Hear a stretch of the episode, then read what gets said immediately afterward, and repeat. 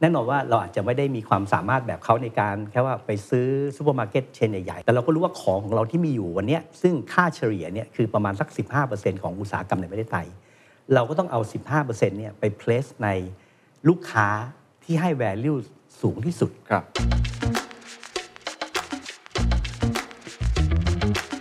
เรารักเขาเหมือนลูกเพราะเราทุ่มเททุกอย่าง แต่ถึงจุดหนึ่งเนี่ยถ้าเราเชื่อว่าเขาไปต่อไม่ได้ เราก็ต้องตัดสินใจ ผมว่าเรื่องนี้จริงเพราะหลายครั้งเราคิดแล้วเราทำมาอย่างดี แล้วก็พอเรามาคิดมันเหมือนลูกเนี่ยมันไม่มีใครกล้าที่จะทำร้ายลูกตัวเอง keyword คือเรามองอะไรเป็น priority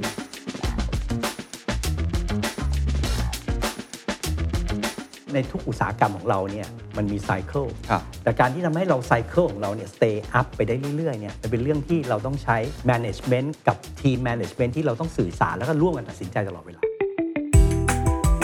This is the Standard Podcast. Eye opening for your ears. The secret sauce. สวัสดีครับ ผมเคนนักครินทร์และนี่คือ The Secret Sauce Podcast The Secret Sauce ตอนนี้สนับสนุนโดยเบทาโกร What's your secret? สมรภูมิของหมูไก่ ถือได้ว่าดุเดือดมากนะครับในประเทศไทย เราทราบดีว่ามีคนที่อยู่ในตลาดนี้มากพอสมควร แล้วก็เป็นเจ้าตลาดที่ใหญ่มากๆด้วย วันนี้น่าจะเป็นบทเรียนที่ดีครับ เพราะว่ามีแบรนด์แบรนด์หนึ่งที่พยายามสร้างความแตกต่างให้กับตัวเอง และเขาเพิ่งเข้าตลาดหลักทรัพย์ไปไม่นานครับเบทาโกรครับหรือว่าบริษัทเบทาโกจำกัดมหาชนนั่นเอง ที่น่าสนใจคืออย่างนี้ครับบริษัทนี้อายุ 55 ปีแล้วนะครับ เริ่มต้นครับทำเรื่องของฟีดก่อนครับ ก็คือเรื่องของปศุสัตว์นะฮะเรื่องของการใช้พันธุ์สัตว์อาหารสัตว์ฟาร์มครับก็คือทำฟาร์มถูกไหมฮะแล้วก็มาฟู้ดไม่ว่าจะเป็นเรื่องของอาหารในร้านอาหาร หรือว่าบริษัทขนาดใหญ่รวมทั้งคนที่เป็นผู้บริโภคอย่างพวกเราด้วยนะครับการเปลี่ยนแปลงของเขาน่าสนใจครับ เพราะว่าตลอด 55 ปีก็มีการวิวัฒนาการ หรือว่ามีการ transform ตัวเองอย่างสม่ำเสมอ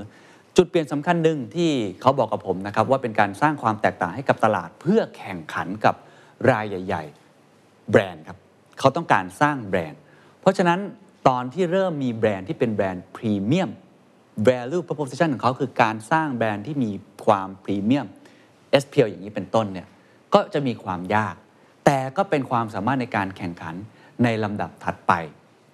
ตอนนี้ครับเขาเข้าตลาดไปก็ต้องการจะนำเงินนั้นไปขยายกิจการต่างๆ มากมาย รวมทั้งอยากจะในเรื่องดิจิทัลเรื่องของ Data และอยากจะในนเรื่องของตัวธุรกิจที่มีเซกเมนต์ของพรีเมียมบทเรียนที่เราจะได้ในวันนี้ครับ คือตลอดเส้นทางเนี่ยเขาผ่านอะไรมาบ้าง ผมว่าจะเป็นประโยชน์กับทุกท่านแน่นอนนะครับ ผมไม่ได้คุยว่าเขาทำอะไร แต่เขาทำอย่างไร เขาคิดแบบไหน ในขณะเดียวกันเราจะมองถึงภาพบริบทในยุคปัจจุบัน และต่อยอดไปสู่อนาคตครับว่า อุตสาหกรรมอาหารมีการเปลี่ยนแปลงอย่างไร มันไดนามิกค่อนข้างมาก โครงสร้างอุตสาหกรรมกำลังเปลี่ยนครั้งใหญ่ และจะไม่กลับไปแบบเดิมแล้วคำถามคือเขามีวิธีการในการปรับตัวอย่างไร ปรับ value chain อย่างไร ปรับคนอย่างไร วันนี้ครับผมมีโอกาสได้พูดคุยนะครับกับคุณวสิทธิ์แต้ภัยสิทธิพงศ์ประธานเจ้าหน้าที่บริหาร และกรรมการผู้จัดการใหญ่บริษัทเบทาโกจำกัดมหาชนครับ สวัสดีครับพี่วสิทธิ์ครับ สวัสดีครับ ขอบคุณมากนะครับ ยินดีมาก ๆ เลยที่ให้เกียรติกับรายการในวันนี้นะครับก็แสดงความยินดีก่อนนะฮะที่บริษัทเข้าตลาดหลักทรัพย์เป็นที่เรียบร้อย 55 ปี ผมไปดูที่พี่วสิทธิ์ให้สัมภาษณ์แล้วก็อ่านเรื่องราวของเบทาโกรครับโอ้เป็นเรื่องราวที่มีการเปลี่ยนแปลง มีการ evolve ในแต่ละช่วงอายุของตัวบริษัทนะคครัรับบตั้งแต่ตัวที่ feed farm แล้วก็มาทำเป็น food เป็นครับ branded อย่างเต็มตัวครับเพื่อเน้นเรื่องนี้นะครับผมคิดว่า หัวใจสำคัญก่อนที่เราจะไปคุยในเชิงรายละเอียด เราต้องคุยในเชิงไทม์ไลน์นิดนึงครับนะฮะแต่ถ้าให้ไล่ milestone ทั้งหมดอาจจะยาวไปนิดนึงผมคิดว่าคนที่อยู่นอกอุตสาหกรรมนี้อาจจะไม่ค่อยเข้าใจครับว่าทำไมทางเบทาโกรต้องปรับเปลี่ยนตัวเอง จากแค่ทำเรื่องของฟีดเรื่องของฟาร์มมาเน้นเรื่องของฟู้ดมากๆ เมื่อกี้คุยกันนอกรอบอะพี่วสิทธิ์บอกว่า เพราะว่าหัวใจสำคัญคือความผันผวนอะคือวอลทายมากๆ อยากให้อธิบายตรงนี้เพิ่มเติมว่าบริษัท หาความได้เปรียบในการแข่งขันหาจุดต่าง หรือ stability ตรงนี้อย่างไรและเพื่ออะไรครับวันนี้เราก็ 55 ปีนะครับแล้วเราก็เชื่อว่าการที่เราทำให้องค์กรเรามีความยั่งยืนเนี่ยเราต้องนิดการทานฟอร์มตัวเองอย่างตลอดเวลา วันนี้ผมเข้ามาอยู่ในอุตสาหกรรมเนี่ยก็ก็ร่วมร่วมทำงานให้กับบริษัทเนี่ยมากกว่า 30 กว่าปีนะคครัรับบแล้วก็ผ่านมาหลายจ็อบแล้วก็ทำให้เรารู้ว่าวันนี้นะครับการที่จะทำให้บริษัทมีคุณภาพได้เนี่ยเราต้องหาคำว่าอะไร unique proposition ขององค์กร เพื่อครัให้บเกิดความแตกต่างอย่างชัดเจนครับนะครับวันนี้คุณเคนใช้คำว่าองค์กรส่วนใหญ่ หรือธุรกิจอย่างเราส่วนใหญ่เนี่ยเป็นฟีดฟาร์มฟู้ดนะครับแต่วันนี้เราอยากจะเรียนว่าปัจจุบันเนี่ยเราเป็นฟู้ดคอมพานีเต็มตัวนะครับแน่นอนนะครับเมื่อ 55 ปีที่แล้วเนี่ยประเทศไทยเรายังมีการบริโภคโปรตีนไม่สูงมากนัก ธุรกิจอาหารสัตว์ การมีธุรกิจพันธุ์สัตว์ ธุรกิจยาสัตว์เนี่ยก็เพื่อส่งเสริมให้ประเทศไทยเนี่ยเกษตรกรเนี่ย มีอาชีพการเลี้ยงสัตว์ครับแล้วก็ส่งตัวสัตว์มีชีวิตเนี่ยเข้าไปในระบบนะครับอันนั้นก็เป็นยุคเริ่มต้นครับนะครับอาพอในยุคที่2เนี่ยมันก็จะมีเริ่มการเปลี่ยนแปลงว่าประเทศไทยเนี่ยเริ่มสนใจเรื่องการส่งออกนะครับแล้วก็ประเทศญี่ปุ่นเนี่ยก็เผอิญว่ามามองประเทศไทยเนี่ยเป็นฐานการผลิตที่น่าสนใจนะครับก็เลยมีอุตสาหกรรมไก่ส่งออกเนี่ยเกิดขึ้นนะครับบริษัทส่วนใหญ่เนี่ยก็จะมุ่งไปที่เรื่องของการทำ ไก่เพื่อการส่งออกเนี่ยค่อนข้างจะมากครับนะครับอันนี้ไก่ก็อยู่กับเรามานานแล้วใกล้ๆกับ 40 กว่าปีขึ้นไปละนะครับอ่าอันเนี้ยแน่นอนถ้าเรายัง stay อยู่โมเดลเดิม เราเป็นไก่ส่งออกเนี่ยผมเชื่อว่าความสามารถกับการทำกำไรของเราเนี่ยก็คงจะไม่ไม่ไม่มีการเปลี่ยนแปลงมากนักครับวันเราเองเราก็ต้องหาโมเดลเป็นเองประมาณสักเอ่อเกือบเกือบ20 ปีที่แล้วเนี่ยเราก็ปรับโมเดลมาว่าเราต้องการสร้าง portfolio สินค้าเนี่ย ให้เน้นมีมีความเป็นอาหารเต็มตัวนะครับเราก็เลยเอาผลิตภัณฑ์ตัวสุกรของเราเนี่ยมาแปรรูปนะครับแล้วก็เอาเนื้อสัตว์ที่เรามีทั้งหมดเนี่ยไม่ว่าจะเป็นไก่นะครับเป็นหมูเป็นไข่ แล้วก็การแปลรูปอาหารเนี่ยมาปรับตัวเองให้เป็นอาหารละอืมนะครับพอเห็นภาพครับเหมือนเป็นยุคยุคทีนี้ผมเชื่อว่าหลายคนก็เห็นคล้ายๆ กับพี่วสิทธิ์เหมือนกันครับเรามีคู่แข่งหลายๆแบรนด์นะฮะในครับท้องตลาดถูกไหมฮะที่ปรับมาเป็นฟู้ดเนี่ยผมเห็นเจ้าอื่นก็ทำเช่นเดียวกัน ครับความยากตัวนั้นคืออะไร แล้วทำยังไงให้เราต่างจากคู่แข่งได้อย่างแท้จริงครับ ก็แน่นอนนะครับว่าเราเองก็ต้องใช้เรื่องของการวิเคราะห์นะครับว่าความแตกต่างของแต่ละผู้เล่นในอุตสาหกรรมนะครับ ซึ่งเราก็เห็นว่าเรายังมีโอกาสที่เราจะทำให้ตัวเราเองเนี่ยมีความแตกต่างได้ ด้วยการสร้างแบรนด์ที่มีคุณภาพที่สูงกว่านะครับแล้วก็มีอ่าสร้างความเชื่อถือของแบรนด์เราต่อผู้บริโภคเนี่ยอ่าให้ดีกว่าได้นะครับด้วยการใช้เรื่องของคุณภาพ แล้วก็ความปลอดภัยทางด้านอาหารเนี่ยเป็นตัวชี้นำนะฮะจะเห็นว่าวันเนี้ยผู้บริโภคส่วนใหญ่เนี่ยจะ trust ในแบรนด์เราในเรื่องของคุณภาพความปลอดภัยเนี่ยอย่างมากเลยครับนะครับแล้วเราก็ต้องมาดูว่าในสัดส่วนของอุตสาหกรรมที่เราเล่นอยู่เนี่ยเราสามารถที่จะใช้สัดส่วนตรงนั้นเนี่ยทำให้เราอยู่เป็น positioning ที่สูงที่สุดในอุตสาหกรรมได้ไหม ซึ่งวันเนี้ยมันก็มีเสียงตอบรับนะครับในเชิงผู้บริโภคว่าเบทาโกรเองเนี่ยก็เป็นบริษัทที่เรียกว่าเรามี value proposition ที่อยู่ในระดับที่เป็นพรีเมียมครับนะครับเมื่อเทียบกับคู่แข่ง ตอนนั้นทำไมถึงเลือกที่จะทำ value proposition เป็นพรีเมียมและความยากในการปรับ value chain ทั้งหมดเป็นยังไง เพราะอย่างที่ทราบกันจาก 1.0 มา 2.0 เนี่ย commodity ถูกไหมส่งออกเรื่องพันธุ์สัตว์ เรื่องอาหารสัตว์ มันเป็นลักษณะพูดตามตรงเนี่ยมันไม่ค่อยต่างกันมากนะมันเน้นเรื่องของ volume เน้นเรื่องของการทำยังไงให้มันมี efficiency อ่าแต่อันนี้มัน เป็นอีกตลาดหนึ่งผมว่าเรื่อง marketing สำคัญมาก distribution สำคัญมาก หรือการที่จะเลือก positioning ตรงเนี้ยก็ยากเหมือนกันเนี่ยอยากให้เล่าย้อนกลับไป ผมว่าน่าจะเป็นประโยชน์กับผู้ประกอบการว่าตัดสินใจในการทำแล้ว เริ่มต้นทำจริงๆเนี่ยมันมีอุปสรรคมีอะไรบ้างครับ คือแน่นอนนะครับว่าเรื่องของการที่เราจะแปรรูปเนื้อสัตว์เนี่ยมันเป็นเรื่องของการที่มีต้นทุนส่วนเพิ่มนะครับอ่าการมีต้นทุนส่วนเพิ่มเนี่ยมันก็ทำให้เราได้คุณภาพที่ดีกว่าละ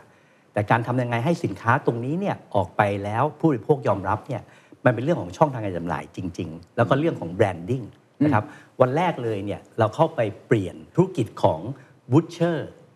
operation ในซูเปอร์มาร์เก็ตนะครับซึ่งสมัยก่อนเนี่ยตัวซูเปอร์มาร์เก็ตส่วนใหญ่เนี่ยเขาก็จัดซื้อเนื้อเข้ามาแล้วก็ตัดแต่งเองครับผมแต่เราเนี่ยเข้าไปเรียกว่าอะไรครับเป็นทำอ่าการจัดการ butcher ให้เขาเลย เหมือนกับเป็น first company ที่เข้าไป consignment แล้วก็ run ด้วยบริษัทเรานะครับทำให้ผู้บริโภคเนี่ยยอมรับอ่า ตัวสินค้าเนี่ยที่มีความแตกต่างชัดเจนนะครับเช่นตัว SPL เนี่ยครับอ่าการตัดแต่งนะครับอ่าการ service การทำแพ c เกจจิ้งเนี่ยมันมีความแตกต่างชัดเจนทำให้เกิดการยอมรับในมุมของเรียกว่า premium segment นะครับก็เลยทำให้มีนวัตกรรมตรงนี้เกิดขึ้นครับอยากนะทราบตรงนี้เจาะเพิ่มนิดนึงครับว่าเวลาเข้าไปคุยกับ butcher คนที่ทำเนี่ยขายเนื้ออะไรต่างๆเนี่ยมีวิธีการยังไงทำให้เขายอมรับเรา แล้วการเข้าไปเปลี่ยนตรงเนี้ยก็มีต้นทุนเหมือนกันถูกไหมฮะใช่ใช่แล้วก็ผมว่าความยากอย่างหนึ่งคือเข้าไปเปลี่ยนพฤติกรรมเปลี่ยนวิธีคิดของคนทำธุรกิจแบบนี้มาอย่างดั้งเดิม เพราะว่าถ้าเราเป็นคนแรกแน่นอน แสดงว่าคนอื่นอาจจะเคยคิด แต่ว่าเอ๊ะมันทำไม่ได้หรือเปล่าทำยังไงให้มันเกิดไอ้ชแนลตรงนี้ให้ได้ครับ อันแรกเลยนะครับ ผมเชื่อว่าเราต้องแค่ว่าเราต้องมีการวิเคราะห์ข้อมูลอย่างเป็นระบบนะครับเพราะทุกครั้งเนี่ยเราเบต้าโกรเนี่ยจะอยู่บนพื้นฐานของคำว่าวิเคราะห์ข้อมูลครับหรือเราเรียกว่าเราวันนี้เราเรียกว่าเราเป็น data driven organization อย่างมากครับนะครับอันที่สองการวิเคราะห์ Data เนี่ยมันต้องทำให้เราเห็นการวาง road map คำว่า road map เนี่ยสำคัญมาก การทำจากแบรนด์อันหนึงให้รู้จักไปในระยะยาวได้เนี่ยเราต้องสร้าง road map ครับนะครับสร้างความเป็น consistency ของแบรนด์ proposition อืมนะครับแต่ความเป็น consistency เนี่ยระหว่างทางเนี่ยเราต้องเติมอะไรเข้าไป เพื่อให้ผู้บริโภคเนี่ยได้รับรู้สึกตลอดเวลาว่า แบรนด์เนี่ยเขาให้ value ใหม่ ๆ ต่อเรานะครับอย่างสมมติว่าในแบรนด์ SPL เนี่ยสองปีก่อนที่แล้วเนี่ยเราก็เป็นแบรนด์แรกของโลกเลยก็ว่าได้นะครับ ที่ได้การรับรองคำว่า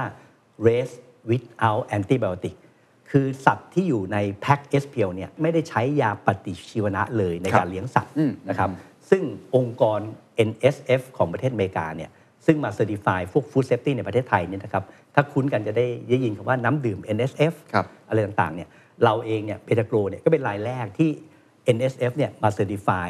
ไก่หมูไข่ของเราเนี่ยเรียกว่าเป็นรายแรกของโลกเลยก็ได้ แล้วเป็นรายแรกของประเทศไทยนะครับซึ่ง value เหล่านี้เนี่ยเป็น value ที่มันต้องมาจาก value chain ที่มีคุณภาพจริงๆนะครับซึ่งตรงนี้เองเนี่ยเราก็ต้องเติมสิ่งนี้ไปให้อ่าผู้บริโภคเรื่อยๆ เพื่อเขาเห็น value proposition ล่าสุดเนี่ยเราก็กำลังนะครับหรือว่าเริ่มเทสแล้วว่าเราจะเปลี่ยนแพ c เกจจิ้งของ SPL ทั้งหมดเนี่ยเป็นกระดาษโอ้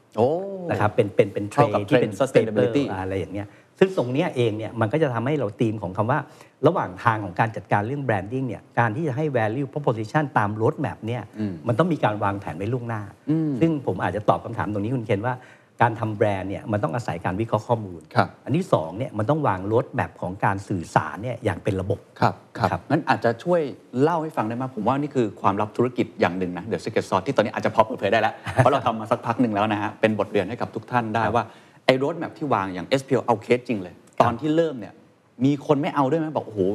แพงจังเลย เมื่อเทียบกับท้องตลาดแล้วค่อยๆ educate เขายังไงใช้เวลาเท่าไหร่ถึงเป็นจุดที่เป็น tipping point อะไรแบบนี้ คือรับคือในยุคนั้นเราไม่ได้เจอปัญหาเรื่องสินค้าเราแพงนะครับเหรอ เพราะมันมีความแตกต่าง แล้วมันก็ถูก penetrate เข้าไปในตลาด ซึ่งเรียกว่าเป็น early adopter มากๆคือตอนนั้นตลาดพร้อมพอสมพร้คอวรมพอสมควรนะครับแล้วก็มีการเติบโตอย่างต่อเนื่อง โอ้ วันนี้แบรนด์เราเองเนี่ยก็ถือว่า success ในประเทศไทยครับมาก ๆ แล้ว และที่สำคัญอีกอันหนึ่งที่จะเรียนคุณเคนก็คือว่าวันนี้แบรนด์ SPL เนี่ย เราก็ไปเติบโตในฮ่องกงมาเนี่ยประมาณ 10 กว่าปีละ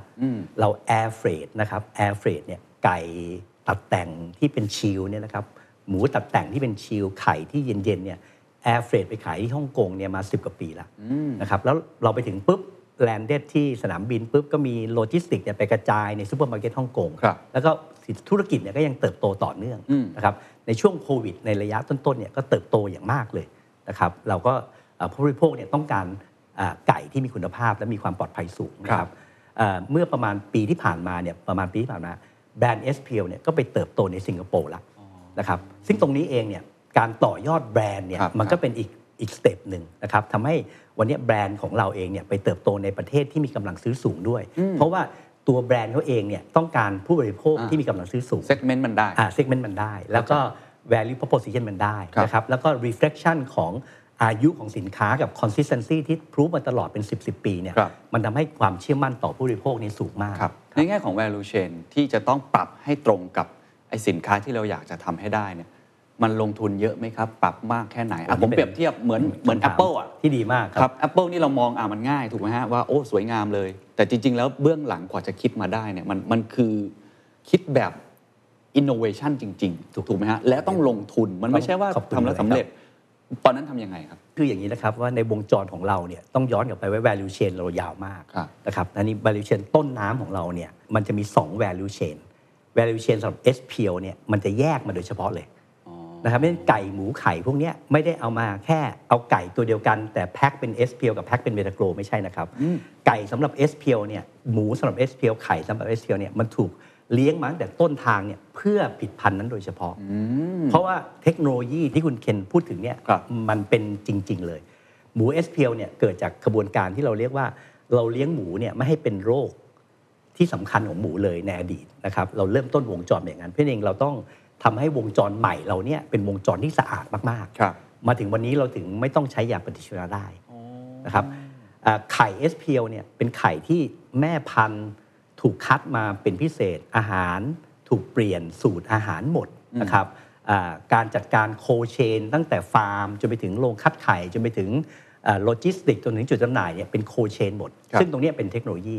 เอ่อไก่ SPL เนี่ยเป็นไก่ที่ไม่ได้กินยาปฏิชีวนะอยู่แล้ว เพราะเหมือนว่าเขากินพวกโปรไบโอติกซึ่งพวกนี้เอง value chain ที่ย้อนกลับไปเนี่ยเป็น value chain ที่ separate จากวงจรมาตรฐาน เพราะตรงนั้นเองเนี่ยเป็นจุดเริ่มต้นว่า คำว่า innovation กับเทคโนโลยีอะมันเข้าไปมีบทบาทตั้งแต่ต้นทางละอืมนั่นเองเบทาโกรเองเนี่ยเราถึงต้องอาศัยการลงทุนในเชิงของวิทยาศาสตร์นี่เยอะมากนะครับเราต้องสนใจเรื่องของไบโอเทคโนโลยีนะครับเรื่องไวรัส เรื่องแบคทีเรีย เรื่องโรคระบาดสัตว์เรื่องbiosecurity เนี่ยสูงมากครับๆเพื่อให้วงจรพวกเนี้ยมัน sustain ระยะยาวอืมนะครับซึ่ง แต่แล้ววงจรของเราเนี่ยเราจะเน้นสิ่งพวกเนี้ยมาก ๆสำหรับเบทาโกรครับแล้วนะครับเวลาลงทุนไปนี่คำนวณตัวเลขในหัวยังไงฮะเพราะว่า R&D แบบนี้ฝั่งนี้ยากกว่านะผมคิดว่าเพราะว่ามันต้องการนวัตกรรมใหม่ๆครับถูกไหมแน่นอนผมคิดว่าในแง่ของ Market ถ้าเราอ่าเห็นมันถูกทางแบบอย่างที่คุณวสิทธิ์บอกอ่ามันตลาดมันก็ไปได้ครับแต่ในช่วงเริ่มต้นเองกว่าตัวเลขมันจะ return ลงทุนไปมันได้ไม่ได้ยังไง ในท้องตลาดยังไม่ค่อยมีสินค้าในลักษณะที่เป็นพรีเมียมแบบนี้นะครับครับคิดในแง่ตัวเลขตรงนี้ยังไงคือ มันก็เป็นเรื่องที่เรามี commitment กับมันนะครับแล้วเราก็มอง long term นะครับแล้วเราก็เชื่อว่าสิ่งเหล่านี้เนี่ยการที่เราเห็น value proposition นะครับแล้วเราไม่ค่อย return ครับมันก็อาจจะเป็น long term investment นิดหนึ่งเพราะอุตสาหกรรมเราเนี่ย long term อยู่แล้วครับเราคิดอะไรสั้นๆไม่ได้นะครับอันที่สองเนี่ยการคำนวณอย่างต่อเนื่องอย่างที่ผมเรียนว่าในระบบของเราเนี่ยเราต้องใช้วิธีการคำนวณอย่างต่อเนื่องนะครับการคืนทุนของวงจรเราเนี่ยมันต้องแยกไปฟาร์มอาจจะคืนทุนช้านิดนึงครับอ่า ตัวลงเชื่ออาจจะลงทุนได้ตามเป้าหมายอืมอ่าการ distribution อาจจะคืนทุนได้เร็ว พอครับรวมๆกันมันเสร็จแล้วเนี่ยมันก็จะให้ value สูงกว่าอืม normal chain แน่นอนอืมตรงนี้มันเป็นเรื่องที่เอ่อคนที่อยู่ในอุตสาหกรรมอย่างเราเนี่ยหรือมีประสบการณ์อย่างเราเนี่ยเราต้องใช้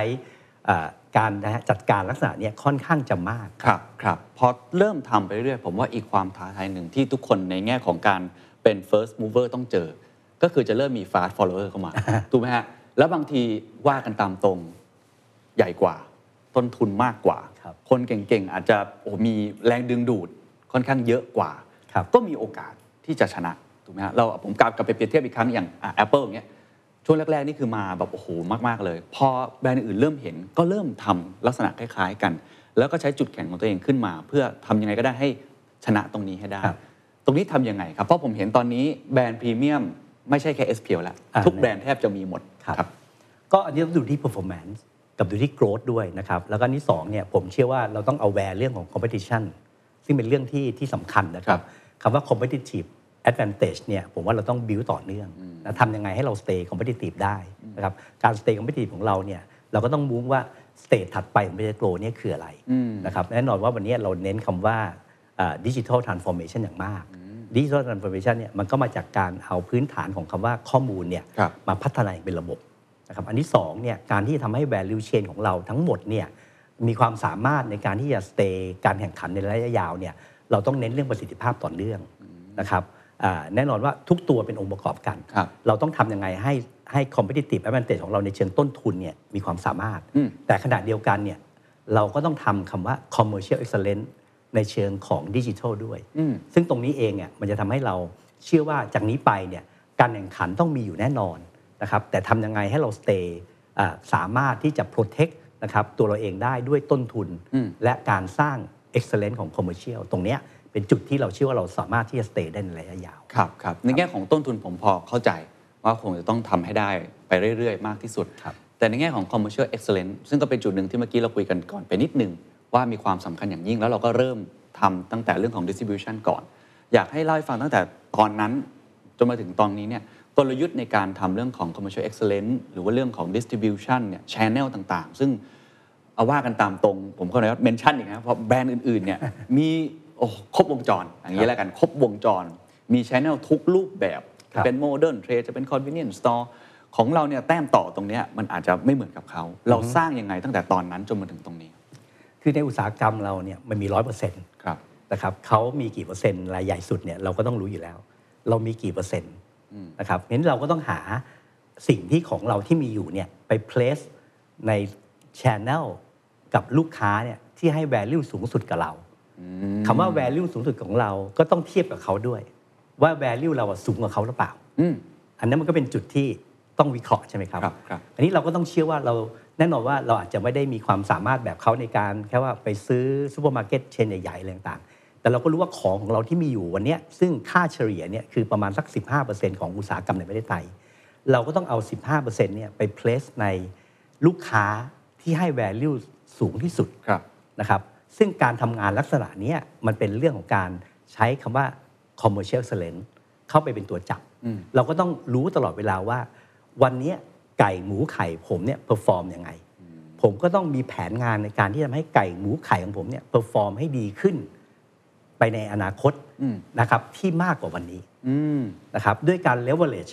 อ่า product performance กับ customer performance อย่างต่อเนื่องอืมอืมอืมอันนั้นคือคือคือในศาสตร์ที่เราจัดการอยู่นะครับ เราต้อง drive customer performance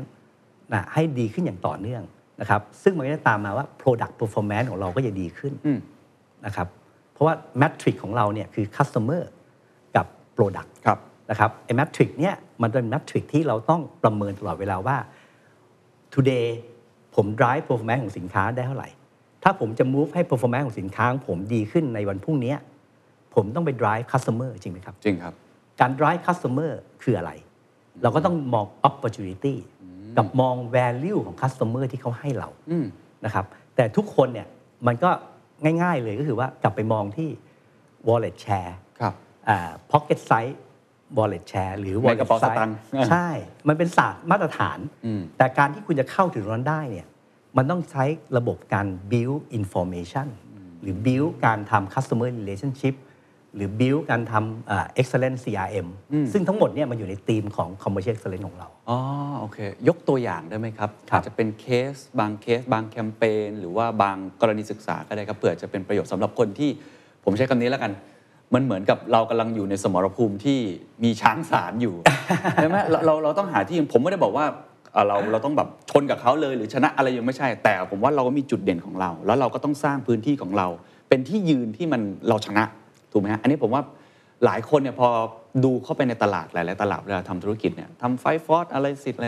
แล้วมันท้อเวลาเห็นโอ้โหแข่งกันใหญ่ ๆ ขนาดเนี้ยแต่การที่เราแทรกเข้าไปได้ในตลาด ผมว่าน่าสนใจมากว่าน่าจะเป็นกรณีศึกษาที่ดีครับ ก็ตรงนี้นะครับผมคิดว่าแน่นอนว่าเราต้อง embrace เรื่อง information ก่อนนะครับอันที่สองเนี่ยเราก็ต้องมาหา niche niche segment ที่เราคิดว่าเราจะเข้าไปทำได้ครับนะครับวันนี้เราต้องพูดว่าเรามี key account เนี่ยตั้งแต่เรียกว่าอ่ารายใหญ่มากๆ ระดับที่ว่าเป็น institution key account อ่าจนไปถึงระดับที่เป็น medium size จนไปถึง small size ครับนะครับซึ่งลูกค้าแต่ละ type เนี่ยเราก็ต้อง tailor made แค่เรียกการจัดการต่างกันนั่นเองทีมเซลล์เราเนี่ยเราก็ต้องจับลูกค้าเนี่ย by account อันนี้ก่อนนะครับครับอันที่สองเนี่ยการสื่อสารกับลูกค้าเพื่อให้เห็นอะไรฮะ value เนี่ยมันเป็นเรื่องสำคัญ วันนี้เราต้องเรียนว่าเบทาโกรเนี่ยต้องขอบคุณมาก ๆ ว่า ถ้าเราทำงานกับซูเปอร์มาร์เก็ตรายใหญ่นะครับของประเทศไทยเนี่ยไม่ใช่ทุกทุกคนเป็นของรายใหญ่หมดอืมนั่นเองก็มีแบรนด์อื่นต้องเยอะ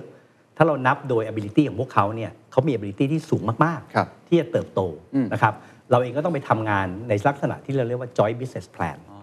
าหรือภาษาเราก็เรียกว่าเป็นเป็นเขาเรียก joint joint business plan นะคครัรับบ JBP นะครับเพื่อสร้าง value ของเราต่อองค์กรเขาอะให้อย่างต่อเนื่องอืมนะครับเราต้องไป build อ่าทำยังไงก็ได้ให้เบตาโกรเนี่ยมีมีโอกาสนะครับในการที่จะมีส่วนร่วมในการสร้างความสามารถของพวกเขาเนี่ยให้เติบโตโตด้วยกันต่อโตอย่างต่อเนื่อง ตรงเนี้ยเป็นเป็นเป็นเป็นเคียร์ใหญ่นะครับ อันนี้กับรายกลาง นะครับก็เหมือนกันอย่างวันเนี้ยถ้ายกเคสนะครับครับเราก็จะมี SME อาหารเนี่ยอยู่ทั่วประเทศใช่ครับนะครับเราก็ต้องไปทำงานในแบบเรียกว่า solution provider นะครับซึ่งช่วยให้เขาเนี่ยแก้ pain point แน่นอนว่าวันเนี้ยเขามี pain point หลายอย่าง เรื่อง sourcing raw material เรื่องการจัดการในร้าน เรื่องการจัดการหน้าร้านนะครับเรื่อง food hygiene ซึ่งสิ่งเหล่านี้เองเนี่ยเราก็ต้องมีมีมีมีมีองค์ประกอบของโมดูลเนี่ยไปช่วยเขาอืมซึ่งอันเนี้ยเราเรียกว่าเป็น เขาเรียกว่า food service solution โอ้นะครับเพื่อทำให้เขาเนี่ยเกิดความสามารถในการที่จะเอ่อแก้ pain point แล้วก็โตให้แข่งขันได้ในระยะยาวครับวันนี้ก็ยกตัวอย่างก็อาจจะเป็น classic case นะครับว่าอย่างกรณีขออนุญาตเอ่ยชื่อลูกค้ารายหนึ่งที่สำคัญมาก ๆ และเป็นตัวอย่างที่ดีมากอย่างเจ๊จงขายหมูทอดเนี่ยนะครับเราก็ไปช่วยเขาตั้งหลาย ๆ เรื่องนะครับ วันนี้เขาก็เติบโตมาได้ แล้วก็ขยายงานได้เยอะมาก เพราะเขาก็มีลูก ๆ ที่ต้องการขยายงานนะครับทำให้เขาเป็นเรียกว่าอะไรสามารถขยายธุรกิจและเอ่อ แก้โซลูชันต่างๆ ให้เขาเยอะมาก ซึ่งสองเนี้ยมันเป็นการทำงานที่เบตาโกรเนี่ยต้องการ embrace ทั้งลูกค้ารายใหญ่ ลูกค้ารายกลาง ลูกค้ารายย่อย เพื่อให้ทุกคนเนี่ยเป็นส่วนสำคัญของ food ecosystem ที่เติบโตไปด้วยกันให้ได้ครับนะครับ คือเท่าที่ฟังผมคิดว่ามันลงรายละเอียดกว่า ใกล้ชิดกว่าครับทำเป็นตัวเองเป็น food solution ทำตัวเองเป็น partner ครับคือในเมื่อเรื่องของขนาดอะไรต่างๆ เอาว่ากันไป แต่เราเน้นเรื่องนี้มากกว่าเพื่อให้ใกล้ชิดมากกว่า ผมก็เลยอยากจะถามต่อ ที่เราคุยมาทั้งหมดเนี่ยเราคุยกันในแง่ของความสามารถในการแข่งขัน ให้เราแตกต่างถูกไหมในตลาดที่มันสู้กันดุเดือดมากเลยเนี่ยไอ้การที่จะสร้างผมใช้คำว่ากล้ามเนื้อในการแข่งขันแบบเนี้ยกลับมานอกจากตัวเทคโนโลยีแล้ว มันคือ capability หรือศักยภาพของทีมงาน ศักยภาพของตัวอุตสาหกรรมในโรงงานเราเอง หรือในแง่ของตัวองค์กรของเรา structure ของเราวิธีคิดของเรา ผู้นำเองก็มีความสำคัญ มันไม่ใช่ว่าเราคิดแล้วทำได้เลยครับ ทำยังไงให้มันเกิดสิ่งนี้อะไรคือความยากอะไรคือปัญหาที่จะ build จากคนที่ทำ commodity มาแล้วเปลี่ยนแปลงตัวเองเป็นแบรนด์เนี่ยคือก็คลาสสิกว่าทุกคนก็ต้องบอกว่าองค์กรต้อง drive ด้วยคนอ่านะครับการที่เราพูดเรื่อง digital transformation มาก ๆ เนี่ยมันมาพร้อมกับคำว่า people transformation นะครับเพราะนั่นเองเนี่ยเราเริ่มต้นด้วยการว่าเราต้องสื่อสารกับพนักงานอย่างต่อเนื่องทั้งในเรื่องของ purpose องค์กรนะครับในเรื่องของวัตถุประสงค์องค์กร ในเรื่องของการ training ครับนะครับการทำให้เขาเกิดคำว่าอะไรฮะ digital literacy อย่างชัดเจนอืมแล้วก็พัฒนาอย่างต่อเนื่องครับนะครับอันนั้นก็เป็นการเขาเรียกว่าพัฒนาบุคคลอืมนะครับแต่มันต้องมาพร้อมกับการปรับโครงสร้างองค์กรด้วยทำยังไงให้องค์กรเราเนี่ยมันมีความเป็นอะไรไฮรักีที่ลดลงครับนะครับอันที่2เนี่ยทำให้ span of control อ่ามันอาจจะมีความกว้างขึ้น อันที่2 ownership ของการตัดสินใจเนี่ยต้องมีมากขึ้นครับซึ่งสิ่งเหล่านี้เบทาโกรเนี่ยพูดกันภายในแบบเรียกว่าเปิดเผยมากๆ แล้วก็แล้วก็ค่อนข้างจะเรียกว่า เราใช้คำว่าทุกอย่างเนี่ยมันเป็น transparency ของ decision making มากครับๆนะครับเราเน้นเรื่องความโปร่งใสการตัดสินใจมากๆนะครับซึ่งทำให้คนของเบทาโกรเนี่ยเกิดความเป็นมี ownership ในสิ่งที่เขาทำนะครับแล้วก็แต่เขาทำบนจุดประสงค์เดียวกันว่าเฮ้ยเขามี purpose ขององค์กรที่ชัดเจนนะทำให้เขาสามารถ drive องค์กรเนี่ยไปให้กับเราได้ครับวันนี้เรามีคนอยู่ในองค์กรเราเนี่ยถ้าเป็นระดับอ่าพนักงานนะครับประมาณหมื่นกว่าคน นะครับมีระดับคนงานอีก 20,000กว่าคนโอ้นะครับเราไม่ได้มองคนงานเหล่านี้ว่าเป็นเลเบอร์เรามองว่าพวกเขาเป็นพนักงานปฏิบัติการ เรายังเริ่มที่จะต้อง educate เขาในเรื่องของสิ่งต่างๆ เอาดิจิทัลไปใช้นะครับการเปลี่ยนออโตเมชันการได้ให้เขาเรียนรู้กับการใช้เทคโนโลยีใหม่ๆในรายการผลิตเหล่านี้เราต้องทำอย่างต่อเนื่องตลอดเวลาครับนะครับเพราะเราเป็นนักอุตสาหกรรมอืมนะครับวันนี้เองเนี่ยการทำอุตสาหกรรมขนาดใหญ่เนี่ย การ drive เรื่อง people transformation เนี่ยผมว่ามันเป็น case study ที่น่าสนใจมากครับๆนะครับ ผมคิดว่าเอ่อผมสัมภาษณ์ผู้บริหารที่ทำ transformation หลายแห่งนะครับหนึ่งในปัญหาคลาสสิกเหมือนกัน คือเรื่องของความเปลี่ยนแปลง ใช่ครับโดยเฉพาะองค์กรที่ประสบความสำเร็จมาอย่างยาวนาน ครับ เพราะมันก็จะมีคนที่เก่งมาก ๆ ในอดีต แต่พอมาเจอในยุคปัจจุบันเนี่ยบริบทมันเปลี่ยน อ่าฮะ เขาต้องปรับตัว ในขณะเดียวกันเราก็ต้องดึงเลือดใหม่ ๆ เข้ามา ปัญหาตรงนี้มีไหมครับทำยังไงให้ไม่เกิดแรงต้านทำยังไงให้มันเกิดการเปลี่ยนแปลงได้แบบ smooth ครับของเราก็โชคดีนิดหนึ่งนะครับว่าคนในองค์กรของเราเนี่ยสื่อสารต่อเนื่องนะครับแล้วแน่นอนทุกคนเนี่ยแน่นอนเราต้องช่วยกันคุยแบบเปิดเผยครับนะครับและอีกอันหนึ่งก็คือว่าเราต้องใจเย็นทีคือเราต้องใจเย็นใจเย็น เพราะว่าอุตสาหกรรมเรามันยาวนั่นเองเนี่ยการ transition ของคนรุ่นต่อรุ่นเนี่ยมันต้องมี road map แล้วทุกคนเนี่ยต้องต้องเข้าใจว่ามาถึงจุดของการเปลี่ยนแปลงการที่เราจะ welcome next generation เนี่ยเป็นเรื่องที่เราต้องแค่ว่าพูดคุยกันแบบเปิดเผยนะครับแล้วเราก็ต้องให้เกียรติซึ่งกันและกัน ผมว่า human management เป็นเรื่องคลาสสิกมากๆนะครับเคสอย่างที่คุณเคนพูดผมเรียนว่าแน่นอนว่ามันเป็นเรื่องของคลาสสิกนะครับแต่ผมเองเนี่ยต้องใช้หลักการของคำว่าอะไร ทุกอย่างเนี่ยเราต้องเป็นแค่ว่า transparency นะฮะของการสื่อสาร อันที่สองเนี่ย เราต้องทำงานแบบเปิดเผย ตรงเนี้ยมันเป็นเรื่องที่ทำให้เราจะได้ go through เนี่ยทุกปัญหาอุปสรรคได้ครับอืมบทบาทของผู้นำเวลา transform ของพี่วสิทธิ์เองทำยังไงบ้างครับ สื่อสารเปิดเผย อาจจะเล่าเคสจริง ๆ ว่าเนี่ยมันถึงจุดที่เราต้องเปลี่ยนแล้ว มันถึงจุดที่เราต้องเพิ่ม skill เหนื่อยขึ้นเอาพูดตามตรงหลายครั้งมันเหนื่อยขึ้นนะครับเพราะเราต้องออกจาก comfort zone เราทำแบบเดิมอะใช่ไหมฮะสมมุติเรา แปรรูปตัดแต่งไก่แบบเดิมๆอยู่ แล้วเราต้องเปลี่ยนวิธีการเพราะเครื่องจักรเครื่องใหม่เข้ามาอ่าฮะไปอยู่ใน value chain ใหม่ทุกอย่างมันมันไม่ง่าย ผู้นำบทบาทคืออะไรคือเราต้องแสดงให้เห็นว่าเราเป็นแค่ว่า change management นะครับเพราะฉะนั้นคำถามที่เราคุยกับ management กับคนของเราตลอดเวลาก็คือว่าใน town hall ทุกอย่างเนี่ยเราจะใช้คำง่ายๆเลยคือว่า what next อะไรคือ next step ของเรานะครับแน่นอนว่าการที่เราส่ง message ออกไปครับให้เคลียร์เนี่ยเว้ยว่าเรานี้การเปลี่ยนแปลงนะ มันเป็นเรื่องของการกระตุ้นให้เขาเกิด awareness ครับและเริ่มเปิดรับครับนะเปิดรับจะมาพร้อมกับอะไร confusion นะครับซึ่งเป็นเรื่องปกติอะนะครับเอ่อผมทำ transformation มาหลายปีมากเนี่ยผมก็รู้ว่า stage แรก ๆ ของการทำเนี่ยเราอาจจะเขียนอะไรที่มันค่อนข้างจะดู sound very complex นะครับแต่เราต้องใช้เวลาการบริหาร complexity เนี่ยให้เกิดอะไรครับ ให้เกิดการ narrow down ครับในเรื่องของ initiative นะครับการมองเรื่องของ impact อืม นะครับ อันที่3เนี่ยการทำให้เห็นผลให้เป็นที่ยอมรับนะครับแล้วมันจะเป็นตัวเร่งให้เราเกิดการเปลี่ยนแปลงในสเต็ปถัดๆไปได้อืมคราวนี้หน้าที่ของเราคืออะไร ต้องมอนิเตอร์ว่าถึงจุดไหนที่เราจะต้องการ accelerate หรือเขาเรียกอะไรฮะ activate ให้มันกระตุ้นอีกระดับหนึ่งให้ได้ เร่งไปอีกระดับหนึ่งอ่าตัวเนี้ยมันต้องเป็นเรื่องของ management team ที่ต้อง digest อะครับ เริ่มจาก confuse อยู่แล้วนะครับ แล้วก็ค่อยๆดูจังหวะ นะครับวันนี้เองผมเชื่อว่าเบทาโกรเองเนี่ยเราน่าใช้เวลาอีกสักประมาณเอ่อเราเชื่อว่านะครับครับไม่ต่ำกว่า 3-4 ปีนะในการเราที่เราจะเป็นเรียกว่า fully fully แบบ digitization เพราะองค์กรเราใหญ่มากอืมนะครับเพราะฉะนั้นเองเนี่ยเบทาโกรเราอยู่บนพื้นฐานของ road map ครับทุกอย่างเนี่ย keyword ของผมคืออะไรเอ่อความชัดเจนของ direction เราครับนะครับความชัดเจนของ purpose เรา การทำให้ road map เราชัดเจนครับนะครับแล้วก็การทำให้เราสื่อสารแล้วก็จัดการสิ่งเหล่านี้ แบบให้เป็นระบบครับ นะครับ แล้วก็ต้องดูจังหวะ อืมเข้าใจผมว่าจังหวะนี้สำคัญมากๆฮะเราคุยกันมาประมาณครึ่งชั่วโมง เราคุยในเรื่องของอดีตการเปลี่ยนแปลงจนมาถึงยุคปัจจุบัน ครับ 1.0 2.0 3.0 ผมเชื่อว่าตอนนี้กำลังในในหัวคุณวสิทธิ์4.0 อยู่ กำลังคิดอยู่แน่นอน เพราะงั้นคงขอเวไม่ได้ลาคงไม่ได้เข้าตลาดถูกไหมเพราะว่าขอเวลาคงจะเป็นเหตุผลหลักหนึ่งที่ครับจะพยายามทำให้องค์กรเติบโตได้อย่างยั่งยืนในบริบทครับ ของใหม่ๆ แต่ก่อนที่จะไปคุยเรื่องอนาคตกัน อยากทราบว่าตลอด 55 ปีขององค์กร หรือว่าในนามของคุณวสิทธิ์เองเนี่ยอะไรคือวิกฤตที่ใหญ่ที่สุด อะไรคือการตัดสินใจที่เรามองว่าโอ้ผิดพลาดมากเลย เป็นบทเรียนที่สำคัญกับเรา เพื่อจะเป็นประโยชน์กับทุกท่านครับ ความผิดพลาดมันมีตลอดเวลานะครับ คือคือมันมีเนื่องจากว่าบางโปรเจกต์ที่เราไม่สำเร็จนะครับ แน่นอนว่าเราตรงๆนะฮะเพราะมันเคยสำเร็จมาก่อนอ๋อแล้วเราก็ไปคิดว่ามันจะเป็นแบบนั้น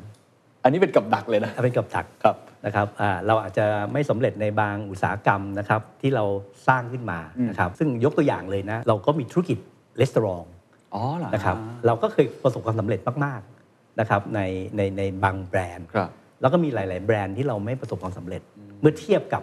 เอ่อผู้เล่นรายใหญ่ในเรียกว่ารีสอร์ท chain กันแล้วกัรับผมนะครับวันนี้เราก็กลับมาดูตัวเองว่าเออสิ่งเหล่านี้มันสอนอะไรเรานะครับแล้วแล้วเราเองเนี่ยยังยังอยากที่จะเอ่อ ทำอะไรฮะดำเนินต่อไปไหมหรือเราอยากจะหยุดธุรกิจบางเรื่องไหมอะไรอย่างเงี้ยนะครับ มันก็เป็นเคสที่คือผมมองว่าทุกธุรกิจเนี่ยเอ่อเรารักเหมือนลูก แต่จริงๆเขาก็ไม่ใช่ลูกเราอืมเข้าเข้าใจความหมายไหมครับครับ อธิบายเพิ่มเติมได้ไหมครับเรารักเขาเหมือนลูกเพราะเราทุ่มเททุกอย่าง แต่ถึงจุดหนึ่งเนี่ย ถ้าเราเชื่อว่าเขาไปต่อไม่ได้ เราก็ต้องตัดสินใจ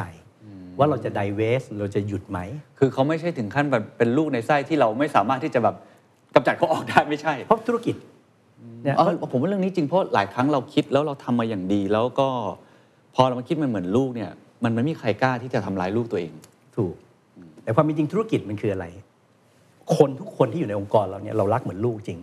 แล้วเราก็ต้องช่วยให้เขาเนี่ยเติบโตจริงครับแล้วเราก็ไม่อยากจะตัดเขาออกไปเลย นอกจากเหตุผลอื่นละแต่ตัวธุรกิจที่เขารันน่ะ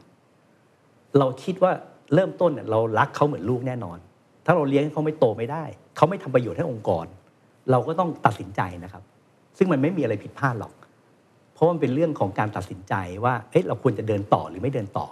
เพราะอะไร เพราะลึกๆอะทุกคนเรามีรีซอสที่จำกัดนะครับถ้าเราเอาเวลามากเกินไปไปในแก้ไขปัญหาที่เราเชื่อว่าไม่มีอนาคต เราก็อย่าไปแก้ เราก็เดินไปเอา เอารีซอสส่วนนั้นน่ะไปจัดการเรื่องอื่นดีกว่า เพราะวันนี้งานอื่นๆ เราก็มีการเติบโต มีความสามารถในการที่จะเติบโตตลอดเวลาอยู่แล้วครับนะครับ อันนั้นอันนั้นก็เป็นเรื่องเรื่องที่เราต้องตัดสินใจครับนะครับครับ เพราะว่า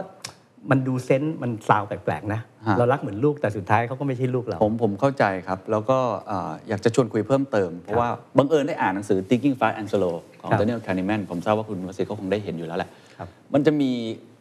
ทฤษน่าจะทฤษฎีเป็นทฤษฎีหนึ่งเลย เขาเรียกว่า sunk cost อ่าฮะเอฟเฟกอ่าฮะคล้ายๆอย่างนี้คือคนเราเนี่ยเวลาลงทุนอะไรไปแล้วเนี่ยบางทีมันไม่ใช่แค่เรื่องของตัวชี้วัดแบบที่เราเห็นแล้วครับบางทีเป็นเรื่องอีโก้ครับเป็นเรื่องอะไรบางอย่างคือไม่กล้าเลิกครับซึ่งผมว่านี่มันเป็นเคสคลาสสิกในหลาย ๆ ธุรกิจรวมทั้งระดับประเทศด้วยลงทุนโครงสร้างอุตสาหกรรมไปแล้ว คือเลิกง่ายกว่าแต่ว่ายังไปต่ออยู่อะครับครับอ่าอันเนี้ยผมผมเลยอยากรู้ว่าในมุมมองของผู้บริหารเองอะมันตัดสินใจยากไหมครับ หรือว่าอะไรคือตัวชี้วัดที่เราต้องตัดแล้ว อะไรคือสิ่งที่เป็น เหมือน wake-up call ของเราว่าพอแล้วตัวเนี้ยไม่เอาแล้วมันมันอยู่ที่อะไรครับก็ผมว่าตัดสินใจแล้วก็จังหวะนะครับมันมันต้องมีจังหวะนะครับจริงๆแล้วเนี่ยการที่เราจะไดเวสบางธุรกิจของเบจโกรเนี่ยลึกๆเราไม่ได้เราไม่ได้บอกว่าเราเลี้ยงเขาต่อไม่ได้นะครับเพราะโดย cash flow อ่ากับโดยความเสียหายโดยอะไรอย่างเงี้ยมันมันไม่ได้บอกว่าเราเราเราจะเราจะอะไรฮะเจ๊งเพราะไอ้ธุรกิจเล็กๆ พวกเนี้ยเพราะธุรกิจหลักของเราเนี่ยมันแข็งแรงมากอยู่แล้ว นะครับการที่เราพยายามต่อยอดธุรกิจใหม่ๆเนี่ยเพราะเราก็มีความเชื่อว่าวันหนึ่งเขาควรจะให้ value ต่อเราสูงขึ้น ครับแต่เมื่อมันไปต่อไม่ได้ หรือมันไม่ควรจะไปต่ออมเราก็ต้องหาจุดที่เหมาะสมในการที่ตัดสินใจอืมนะครับอันนี้เป็นทุกเรื่องครับนะคครับผมว่าการเทิร์น around หรือ sunk cost เนี่ยเป็นเรื่องที่สำคัญนะครับ sunk cost เนี่ยมัน define คำว่า strategic ในช่วงนั้นๆนะครับเราสร้างโรงงานโรงหนึ่งไปพันล้าน แน่นอนว่า fixed cost ของเราคืออะไรค่าเสื่อมนะครับค่าเสื่อมเนี่ยมันเป็นมันเป็นเหมือนกับแทบจะเป็น fixed cost ไปละครับแต่เราเองเนี่ยเรามี variable cost เยอะมากนะครับเพราะฉะนั้นไอ้ variable cost ของเราเนี่ยอ่ามันเป็นเรื่องที่เราต้องบริหารละนะครับแต่ระหว่างทางที่เราจะให้เราพ้นน้ำเนี่ยเราจะให้ strategy อะไรตรงเนี้ยมันเป็นเรื่องที่นักธุรกิจต้องตัดสินใจอืมนะครับน่าสนใจมองอะไรเป็น priority อืม keyword คือเรามองอะไรเป็น priority ครับ นะครับเราเราเราเจอธุรกิจที่เอ่อเคยดี แล้วก็แย่ลง แล้วก็ทำยังไงให้มัน turnaround มันก็มันก็มันก็มี stage ของมัน เพราะครับทุกธุรกิจเนี่ยอย่างที่เคยหารือกับคุณเคนว่าอย่างพวก good to great อย่างเงี้ยอืมมันก็มี cycle นะครับวันนี้เราก็ต้องรู้ว่าในทุกอุตสาหกรรมของเราเนี่ยมันมี cycle ครับแต่การที่ทำให้เรา cycle ของเราเนี่ย stay up ไปได้เรื่อยๆเนี่ยมันเป็นเรื่องที่เราต้องใช้อะไรฮะ management กับครับ กับทีม management ที่เราต้องสื่อสารแล้วก็ร่วมกันตัดสินใจตลอดเวลา โอ้ น่าสนใจครับ เป็นครับ case study ที่น่าสนใจ ผมเลยอยากจะยกสักเคสหนึ่งผมไม่แน่ใจว่าตรงหรือเปล่านะ แต่ว่าอ่าจะได้เหมาะกับเรื่องราวที่เราคุยกันอยู่นะครับครับอ่านอกจากตัวธุรกิจหลักที่เราทำนะครับอ่าตัว food นะฮะหรือว่าในแง่ของเชนทั้งหมดที่มีไว้เพื่อทำให้เราผมเห็นใช้คำว่า vertically integrated ใช่ไหมฮะทำให้มันสามารถที่จะแบบควบคุมคอสได้อะไรต่างๆ แล้วเนี่ยผมเห็นอีก business หนึ่งที่ตอนนี้เริ่มกระโดดเข้าไปทำบ้าง อาหารสัตว์เลี้ยงโอ้โหนี่ใช่ไหมครับ หรือว่า plant based ก็มีบ้างอยู่ครับครับน่าจะเป็นเคสที่ดีว่าตรงเนี้ยเรามอง2กรณีศึกษานี้ยังไง เพราะว่าเป็นเรื่องที่อาจจะเราอาจจะทำได้ไม่นานนักอ่าตรงนี้ยังไงครับ คือทุกอย่างยังย้อนกลับไปว่า เราต้องมองธุรกิจเนี่ยเป็น new S curve ครับธุรกิจเนี่ยมีโอกาสเติบโตสูงมากในระยะยาวครับนะครับเราเริ่มเมื่อประมาณอ่าอย่างเพ t ฟู้ดเนี่ยจริงๆ ลึกๆ เราเริ่มมาต้อง10 กว่าปีที่แล้วละนะครับแต่เราเริ่มมีการเทิร์นอราวมาก ๆ เลยตอนที่เราสร้างโรงงาน dedicated pet food ให้เขา เราลงทุนไปพันกว่าล้านเนี่ยเพื่อสร้างโรงงานเพื่อ pet food โดยเฉพาะครับสมัยก่อนเนี่ยเราก็เคยเข้าใจนะครับนี่ก็เป็นข้อผิดพลาดว่าเอ้ยเรามีโรงงานอาหารสัตว์อ่ามันสำหรับผลิตอ่าอาหารสัตว์เลี้ยงได้ เราก็ทดลองผลิตดูแล้วก็จัดจำหน่าย แต่มันตามมาด้วยปัญหาเต็มไปหมด คือมันใช้เชนเดียวกันไม่ได้ มันใช้เดินไม่ได้ แล้ววิธีคิดของคนก็ไม่ได้นะครับผมเป็นนักอุตสาหกรรมทางด้านปศุสัตว์ครับนะครับผมยังต้องเปลี่ยนพาราดามชิปของผมมาก ๆ ว่า การทำเพ t ฟู้ดเนี่ยมันเป็น consumer product อ่ามันไม่เหมือนกันสัตว์เลี้ยงกับปศุสัตว์คนละเรื่องไม่หมืกันเลยนะเพราะเองเนี่ยนอกจากเราจะต้องเปลี่ยนพาราดามชิปของเราแล้วเนี่ยเราต้องเปลี่ยนทีมบริหารที่เขาเองเนี่ยเข้าใจเรื่องของ consumer product ด้วยนะครับทีมบริหารเนี่ยไม่ใช่ว่าเอ้ยผมได้เอานักการตลาดมันก็จบสีมันไม่ใช่ครับมันมาตามมาพร้อมกับองค์คาพยพซึ่งเราต้องสร้างเข้าไปเพื่อให้มันมีความสามารถว่าธุรกิจอาหารสัตว์เนี่ยถ้าเราจะแข่งขันเนี่ยมันมี key success factor อะไรบ้างอืม นะครับไอ้ key factor ของธุรกิจอาหารสัตว์ก็คือว่าการทำ product development นะครับเพราะฉะนั้นเองเนี่ยเราก็ต้องมีทีมที่มา analyze หรือวิเคราะห์ product เนี่ยมาก ๆ แน่นอนว่าผู้เล่นรายใหญ่ในประเทศไทยมีเยอะทั้งในประเทศและ international player นะครับเหมือนกันเลย เราก็ต้องหา unique proposition ของเราให้เจออีก ว่าถ้าเราจะเข้ามาในอุตสาหกรรมนี้เนี่ยเราจะเล่นอะไรครับก็กลับมานะครับว่าเบตาโกรเนี่ยเราก็เน้นเรื่องการทำพรีเมียมเพ t ฟู้ดนี่อย่างมากเลย เหมือนถนัดพรีเมียมใช่ไหมฮะใช่ครับคุณวสิทธิ์เนี่ย ก็ก็คือว่าพรีเมียมเนี่ยเพราะอะไรนะครับว่าในในเซกเมนต์ของอาหารสัตว์เนี่ยมันครัก็บจะมีพรีเมียมมี standard ครับมี economy ต้องเรียนว่าวันเนี้ยคำว่า standard กับ economy เนี่ยมัน very crowded หรือเรียกว่า red ocean เต็มแล้วเต็มมากๆ แล้วก็แล้วก็ค่าการจัดจำหน่ายค่าการตลาดเนี่ยสูงมากนะครับวันเนี้ยพรีเมียม segment เนี่ยมันมีมันมี uniqueness สองอย่างก็คือว่าอะไร วิธีการเข้าตลาดเนี่ยมันมัน unique มากๆ อันที่สองเนี่ย international market เนี่ยในตลาดพรีเมียมมีความต้องการสูงมากนะครับทำให้เราเองเนี่ยเราจะไปเป็น OEM ส่งออกแบบ commodity หรืออย่างเงี้ยไม่ได้ ก็ต้องทำพัฒนาตัวเองให้เป็นการส่งออกใน segment บนด้วยนั่นเองเนี่ยเราเติบโตทั้งการทำพรีเมียม segment เนี่ยทั้งในประเทศและต่างประเทศครับนะโดยเราใช้ต่างประเทศเป็นตัวนำอ๋อจะจะต่างกันกับธุรกิจ food ที่เราทำอยู่ ครับเออครับเพราะตัวเนี้ยเราไป success ในญี่ปุ่นมากอ๋อๆนะครับก็คือว่าเพราะญี่ปุ่นเนี่ยมันมี sophisticate ของธุรกิจสัตว์เลี้ยงเนี่ยเรียกว่าสูงที่สุดในโลกละ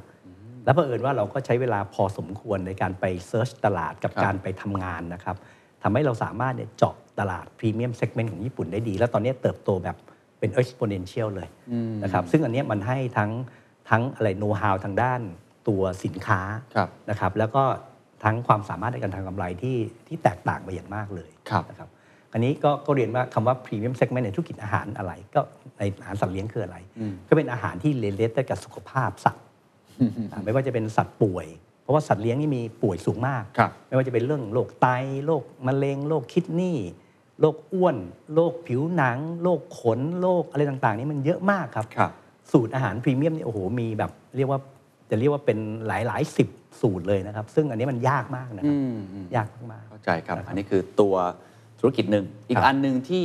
เอาว่ามันเป็น future of food ละกันครับนะฮะก็คือเรื่องพวก alternative protein ต่างครับๆโดยเฉพาะเรื่อง plant based ที่ตอนนี้ก็ครับโอ้ได้รับความนิยมในหมู่คนรุ่นใหม่ ๆ มากคเพรับราะมันมีอ่า related to สิ่งแวดล้อมด้วยนะเกี่ยวข้องกับเรื่องสิ่งแวดล้อม แล้วก็ concern ของคนอะไรต่างๆ นานา ตรงนี้คุณวสิทธิ์มองยังไงครับหวังว่ามันจะเป็น ตัวแทนใหม่เลยไหมหรือว่าเป็นแค่ทางเลือกเทรนด์มันเป็นยังไงครับคือคืออันนี้ผมต้องเรียนว่าเอ่อคนกลุ่มหนึ่งเนี่ยจะมองว่าเราเราใช้คำว่า alternative protein กันแล้วกันครับ alternative protein นี่ใหญ่กว่า plant based นะครับ plant based เนี่ยเป็น subset ใน alternative protein ครับนะครับเพราะฉะนั้นเองเนี่ยเรามองว่า alternative protein เนี่ยอาจจะเป็นส่วนที่มาเติมนะครับความต้องการของผู้บริโภคของโลกเนี่ยในอนาคตครับผมวันนี้เรามีคนประมาณสัก7,000 ล้านคน เรามีโปรตีนที่บริโภคอยู่ประมาณนี้อยู่แล้ว นะครับเป็นไก่เป็นหมูเป็นปลาเป็นอะไรไข่เลยเรามีชัดเจนอยู่แล้วนะครับแต่ในอนาคตเนี่ยโลกเราจะโตขึ้นไปประมาณสัก 9,000 ล้านคน หรือหมื่นล้านคนในปี 2050 ครับเพราะฉะนั้นอัลตรีโปรตีนเนี่ยจะมามีบทบาทอย่างมากในอนาคตอืมอันนี้ต้องมองไปในอนาคตประมาณสัก30 ปีข้างหน้านะครับที่จะมีบทบาทมากๆ ซึ่งในระยะนั้นเนี่ยหลายๆ journal หรือในใน research เนี่ยบอกว่า traditional protein เนี่ยเรายังอยู่ 100%นะและเติบโตขึ้นเล็กน้อย แต่ alternative protein เนี่ยจะมาเป็น additional demand ที่จะเติม demand ตรงนี้อืมนะครับ แล้วใน alternative protein ทั้งหมดเนี่ย cell culture base เนี่ยจะมี proportionate ที่ใหญ่ที่สุดครับ plant base เนี่ยอาจจะมีสัดส่วนหนึ่ง เพราะฉะนั้นเองวันนี้เบต้าโกลเองเนี่ยเราก็ต้องให้ความสำคัญทั้ง plant base insect base แล้วก็ cell culture base อ๋อนะครับ เพราะฉะนั้นเองเราต้องมองเทคโนโลยีพวกนี้ไปในระยะถัดไปครับนะครับวันนี้ plant base อาจจะมาระดับหนึ่งนะ insect base เนี่ยอาจจะมาระดับหนึ่ง แต่ว่าต่อไป cell culture base เนี่ยจะขึ้นมาเยอะมากนะครับซึ่งต้องอาศัยเทคโนโลยีครับเซลล์ culture base เนี่ยกว่าจะเข้ามามีบทบาทตาม journal นะครับครับก็อาจใช้เวลาสัก 15 ปีอย่างนี้ไปโอ้ครับเพราะมันต้องใช้เวลาครับแต่ยังไงทางเบทาโกก็ต้องมองตรงนี้ต้องมไว้องตรงนี้ ถึงแม้ว่าตัวไอ้ additional ที่เพิ่มมามันอาจจะไม่ได้กินทั้งหมดเลย แต่มันเป็นอีกโอกาสหนึ่งถูกไหมคือคือเราพูดในเรื่องของง่ายๆ เลยคือเรียกว่ามันเป็น category management อ่าเราต้องบริหารอ่า traditional protein แบบ เป็น category หนึ่งละครับแต่เราก็ต้องหาบริหาร ultra protein เนี่ยเป็นอีก category ใหม่ที่เราเติมเข้ามาอืมนะครับซึ่งซึ่งตรงเนี้ยมันเป็นเรื่องที่ผมว่านักอุตสาหกรรมอย่างเราเนี่ยก็ต้องให้ความสำคัญแน่นอนครับนะคครัรับบพอเห็นแล้วเราภาพก็ไม่ได้มองว่าตัวนี้มันจะมา disrupt เราอืมนะครับแต่มันจะมามองให้เราเนี่ยสามารถใช้ leverage ความสามารถของเราในเรื่องของ innovation อ่า leverage ความสามารถของเราในเรื่อง branding ครับ leverage ความสามารถของเราในเรื่องของจุดจำหน่าย นะครับซึ่งอันเนี้ยมันก็จะเป็นตัวเสริมให้เราเติบโตได้ในระยะยาวครับครับครับผมว่าตัว 2 ธุรกิจนี้น่าจะเป็นเอ่อหนึ่งในจิ๊กซอว์ของอนาคตครับเบทาโกเลยต้องถามครับว่าอนาคตมองยังไงครับ เอาโอ้โหเข้าตลาดหลักทรัพย์ไปเนี่ยมีเงินทุนต่างๆ มากมาย ลงทุนเพื่ออะไรแล้วแผนในอนาคตเนี่ยมีอะไรบ้างครับ คือคือการขยายงานเนี่ยนะครับมันเป็นเรื่องที่เราเราต้องใช้ เรียกอะไรความสามารถในการแข่งขันก่อนครับนะครับเราเองเราก็มีความเชื่อมั่นว่าเราจะเติบโตเนี่ยปีหนึ่งไม่ต่ำกว่า 10%ขึ้นไปครับนะครับจากการลงทุนครับตลอด value chain ของเรานะครับเพราะ traditional protein ในใน Southeast Asia ด้วยกันเนี่ยแล้วก็ในต่างประเทศเนี่ยยังมีดีมานนะครับและโดยเฉพาะช่วงนี้เองเนี่ยคำว่า food security เนี่ยเข้ามามีบทบาทมากๆนะครับทำให้ประเทศไทยหรือใน region เนี่ยยังมีความต้องการดีมาของโปรตีนเนี่ยยังอยู่ในอัตราที่สูงครับนั่นเองเราก็ยังลงทุนต่อเนื่องได้นะครับอันที่สองเนี่ย การที่เราขยายได้มากกว่าค่าของอุตสาหกรรมเนี่ยเพราะก็เราเชื่อว่าเรามีอะไรฮะมี ability ในการแข่งขันที่ดี ในทั้งระบบที่เราสร้างขึ้นมาครับทำให้เราสามารถที่จะกิน market share อ่าในอุตสาหกรรมของเราเนี่ยได้อย่างเติบโตอย่างต่อเนื่องอืมนะครับส่วนระยะยาวเนี่ยนะครับเราก็ต้องใช้เรื่องของเทคโนโลยีครับทั้งทั้งศูนย์นวัตกรรมของเราทั้ง 4 ศูนย์เนี่ยไม่ว่าจะเป็น Research Development Center ของเราที่อ่า Thailand Science Park นะครับอ่า Agro Innovation Center อ่า Food Innovation Center Pet Innovation Center ในการ drive เทคโนโลยีเนี่ยเพื่อให้เราสามารถเติบโตได้ในระยะยาวครับครับอะไรคือ key driver ครับที่จะทำให้องค์กรอย่างเบตาโกเติบโต รักษา growth 10%ต่อปี หรือว่าทำให้มันเติบโตได้แบบยั่งยืนนะครับ อะไรคือหัวใจที่แบบโหมันต้องตีให้แตกให้ได้ ก็สำหรับเราคือ purpose purpose ของ b e t a g r o ที่ต้องการช่วยให้ทุกคนเนี่ยมีคุณภาพชีวิตที่ดีขึ้นครับด้วยอาหารที่มีคุณภาพที่สูงกว่า มีความปลอดภัยที่มากกว่าในราคาที่เป็นธรรมนะครับอันเนี้ยมันเป็น purpose ของเรานะเพราะเราต้องการเป็นแกนกลางของอุตสาหกรรม ที่จะช่วยให้ food ecosystem ของเราเนี่ยเติบโตอย่างยั่งยืนครับและทำให้ผู้บริโภคกับ stakeholder ของเราเนี่ย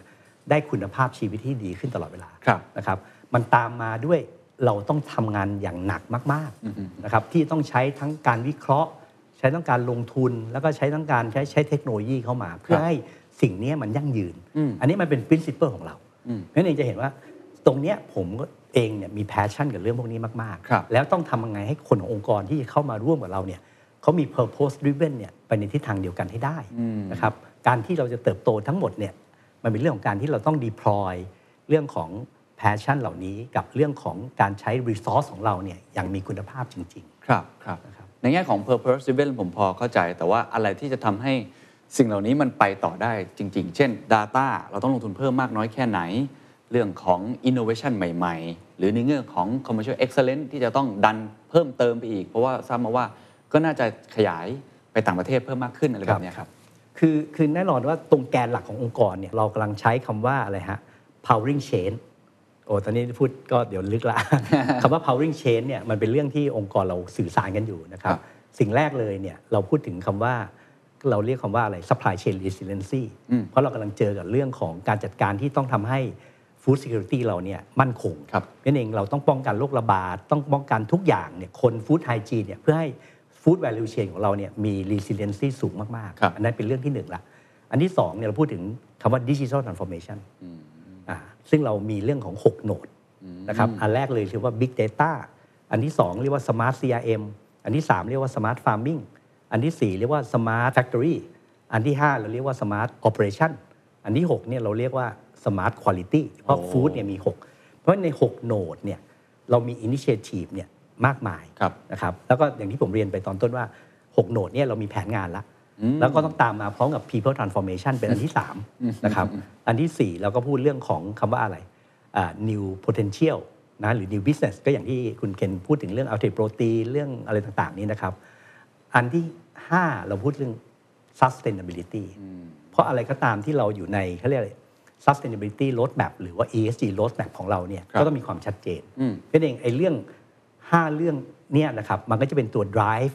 การทำการของเบตาโกรไปในอนาคต เพื่อให้เกิดความมั่นคง โอ้ชัดเจนครับ เป็น powering change ครับที่ต้องเปลี่ยนแปลง ผมฟังดูแล้วงานหนักนะครับเอางานหนักครับมีงานอีกเยอะมากอะไรคือความกังวลที่สุดของ CEO ในตรงนี้อะไรที่ทำให้แบบ บางทีคุณวิสิทธิ์แบบนอนไม่หลับ หรือว่าตื่นกลางดึกมีอะไรบ้างที่เป็นความท้าทายที่กังวลสุดครับคือแน่นอนว่าส่วนตัวเนี่ยค่อนข้างจะโชคดีมากๆนะว่าเป็นคนที่นอนหลับง่าย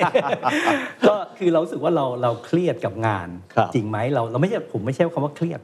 เราโฟกัสจริงจังกับงานมากจริงจังแต่ถึงเวลาเราเรา shut off ในแต่ละวันเนี่ยเรา shut off ได้ ซึ่งเนี่ยเป็นจุดที่ทำให้ผมรู้สึกว่าผมยังค่อนข้างจะ สบายใจตรงนี้อยู่ครับคือห่วงไหมตื่นขึ้นมาเราก็ต้องมี challenge ใหม่ครับๆแล้วเราก็ชอบว่างานเราเยอะมากนะครับ แต่งานเราเยอะมากเนี่ยจริงๆในหัวผมเนี่ยผมก็แพลน transition แพลนอะไรเพราะผมอายุไม่น้อยนะ วันนี้ผมก็ 60 กว่าแล้วครับผมก็มีอะไรต่างๆ ซึ่งตรงเนี้ยผมว่าผมเป็นคนชอบมี roadmap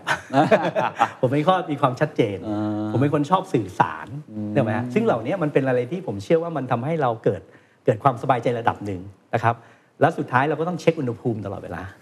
นะครับว่าเฮ้ยคนของเราอ่าหนักไปไหมครับเครียดไปไหมเขา reflection เพราะใน culture เราเนี่ยเราเน้นเรียกว่า people centric มากๆนะครับ people centric แปลว่าอะไร เราต้อง hearing อ่าคนของเราครับนะครับว่าเอ้ยเขามี reflection ยังไงเขาต้องการจะสื่อสารอะไรกับเรา อันที่สอง people centric เนี่ยมันไม่ใช่เฉพาะคนของเราครับแต่เราต้อง hearing customer ของเราด้วย นะครับมันก็ต้องกลายเป็นว่าใน people centric เนี่ยมันเป็นทั้ง people better grow และ customer centric อยู่ในตัวเอง ซึ่งตรงเนี้ยสำหรับผมเนี่ยผมเน้นมาก ๆ ว่าเราต้องได้ยินนะครับซึ่งมันก็มีโปรแกรมลึก ๆ มากมาย ว่าเราต้องทำโคชชิ่งเราต้องทำเทรนนิ่งเราต้องทำพวกคลาสอะไรต่างๆ ซึ่งซึ่งเนี้ยผมว่ามันเป็นศาสตร์ของการจัดการแล้วล่ะครับ ซึ่งมันทำให้เรา stay alert ได้ตลอดเวลาครับนะครับเพราะฉะนั้นก็ตอนนี้ยังนอนหลับอยู่ นอนหลับอยู่ครับขอถามภาพใหญ่มากขึ้นเพ ราะบริบทขององค์กรเนี่ยผมเชื่อว่ามีรถแมพชัดเจนมากๆ ในสายของคุณวสินทร์เนี่ยคงจะต้องวางแผนอย่างชัดเจน สื่อสารอย่างโปร่งใส แล้วก็ดูอุณหภูมิดูจังหวะในการขับเคลื่อนขององค์กรนะครับแต่สุดท้ายเนี่ยผมคิดว่าเราก็เป็นเหมือนเรือครับที่แล่นอยู่ในน่านน้ำเนาะถ้าน้ำมันเปลี่ยนเรือก็ต้องเปลี่ยนแปลงตัวเองเหมือนกันครับมองออกไปข้างนอกเนี่ยหน้าน้ำตรงนี้มีอะไรที่กังวลไหมครับ เช่น เมื่อกี้เราพูดกันเรื่องของความมั่นคงทางอาหารค่อนข้างมากครับแล้วตอนนี้กลายเป็นวิกฤตใหญ่ของโลกมากๆ ผมไม่แน่ใจว่ามันเป็นโอกาสหรือวิกฤตของประเทศไทย ซึ่งมันก็จะสะท้อนมาถึงโอกาสของเบทาโกรด้วยเช่นเดียวกัน หรือเรื่องเงินเฟ้อเศรษฐกิจถดถอย หลากหลายมุมที่คนเนี่ยเห็นตามหน้าข่าวแล้วค่อนข้างที่จะกังวลว่าโอ้โหหน้าหนาวมาเยือนดูอนาคตมืดมนจังเลย เรื่องพวกนี้กังวลอะไรเป็นพิเศษนะครับคือคือในทุกทุกเรื่องมันมีเขาเรียกมันมี concern นะครับครับเราเรียกว่า concern เพราะเราก็ต้อง take into consideration หรือว่า take into account เรื่องของภาวะ macro economic อยู่แล้วครับนะครับแต่ผมเองเนี่ยผมก็ต้องชั่งดู นะครับว่าวันนี้เรื่องของ food เนี่ยยังเป็นอุตสาหกรรม ซึ่งเรียกว่าน่าสนใจมากๆนะครับเพราะว่าคำว่า demand ของอาหารหลังจากที่เราผ่านพ้นโควิดมาแล้วเนี่ยแล้วเราก็มาเจอภาวะเรื่องของสงครามในยุโรปครับอ่าเรื่องจีนเรื่องอะไรต่างๆเนี่ยนะครับผมเชื่อว่าตรงเนี้ยมันค่อนข้างจะ favor กับอุตสาหกรรมอาหารนะครับมันส่งผลสองสองสามเรื่องครับอเรื่องแรกเลยเนี่ยแน่นอนว่า supply ของอาหารเนี่ยมีแนวโน้มที่ค่อนข้างจะเรียกว่า disrupt หน่อยๆ คือมันค่อนข้างจะ short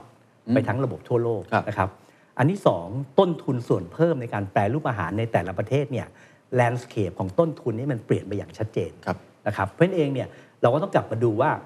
positioning ของอุตสาหกรรมเราเนี่ยยังมีความสามารถในการที่จะ serve demand เหล่านี้กับกับต้นทุนเหล่านี้ได้หรือเปล่าอืมซึ่งผมก็ได้รับข้อมูลตลอดเวลาว่าประเทศไทยเนี่ย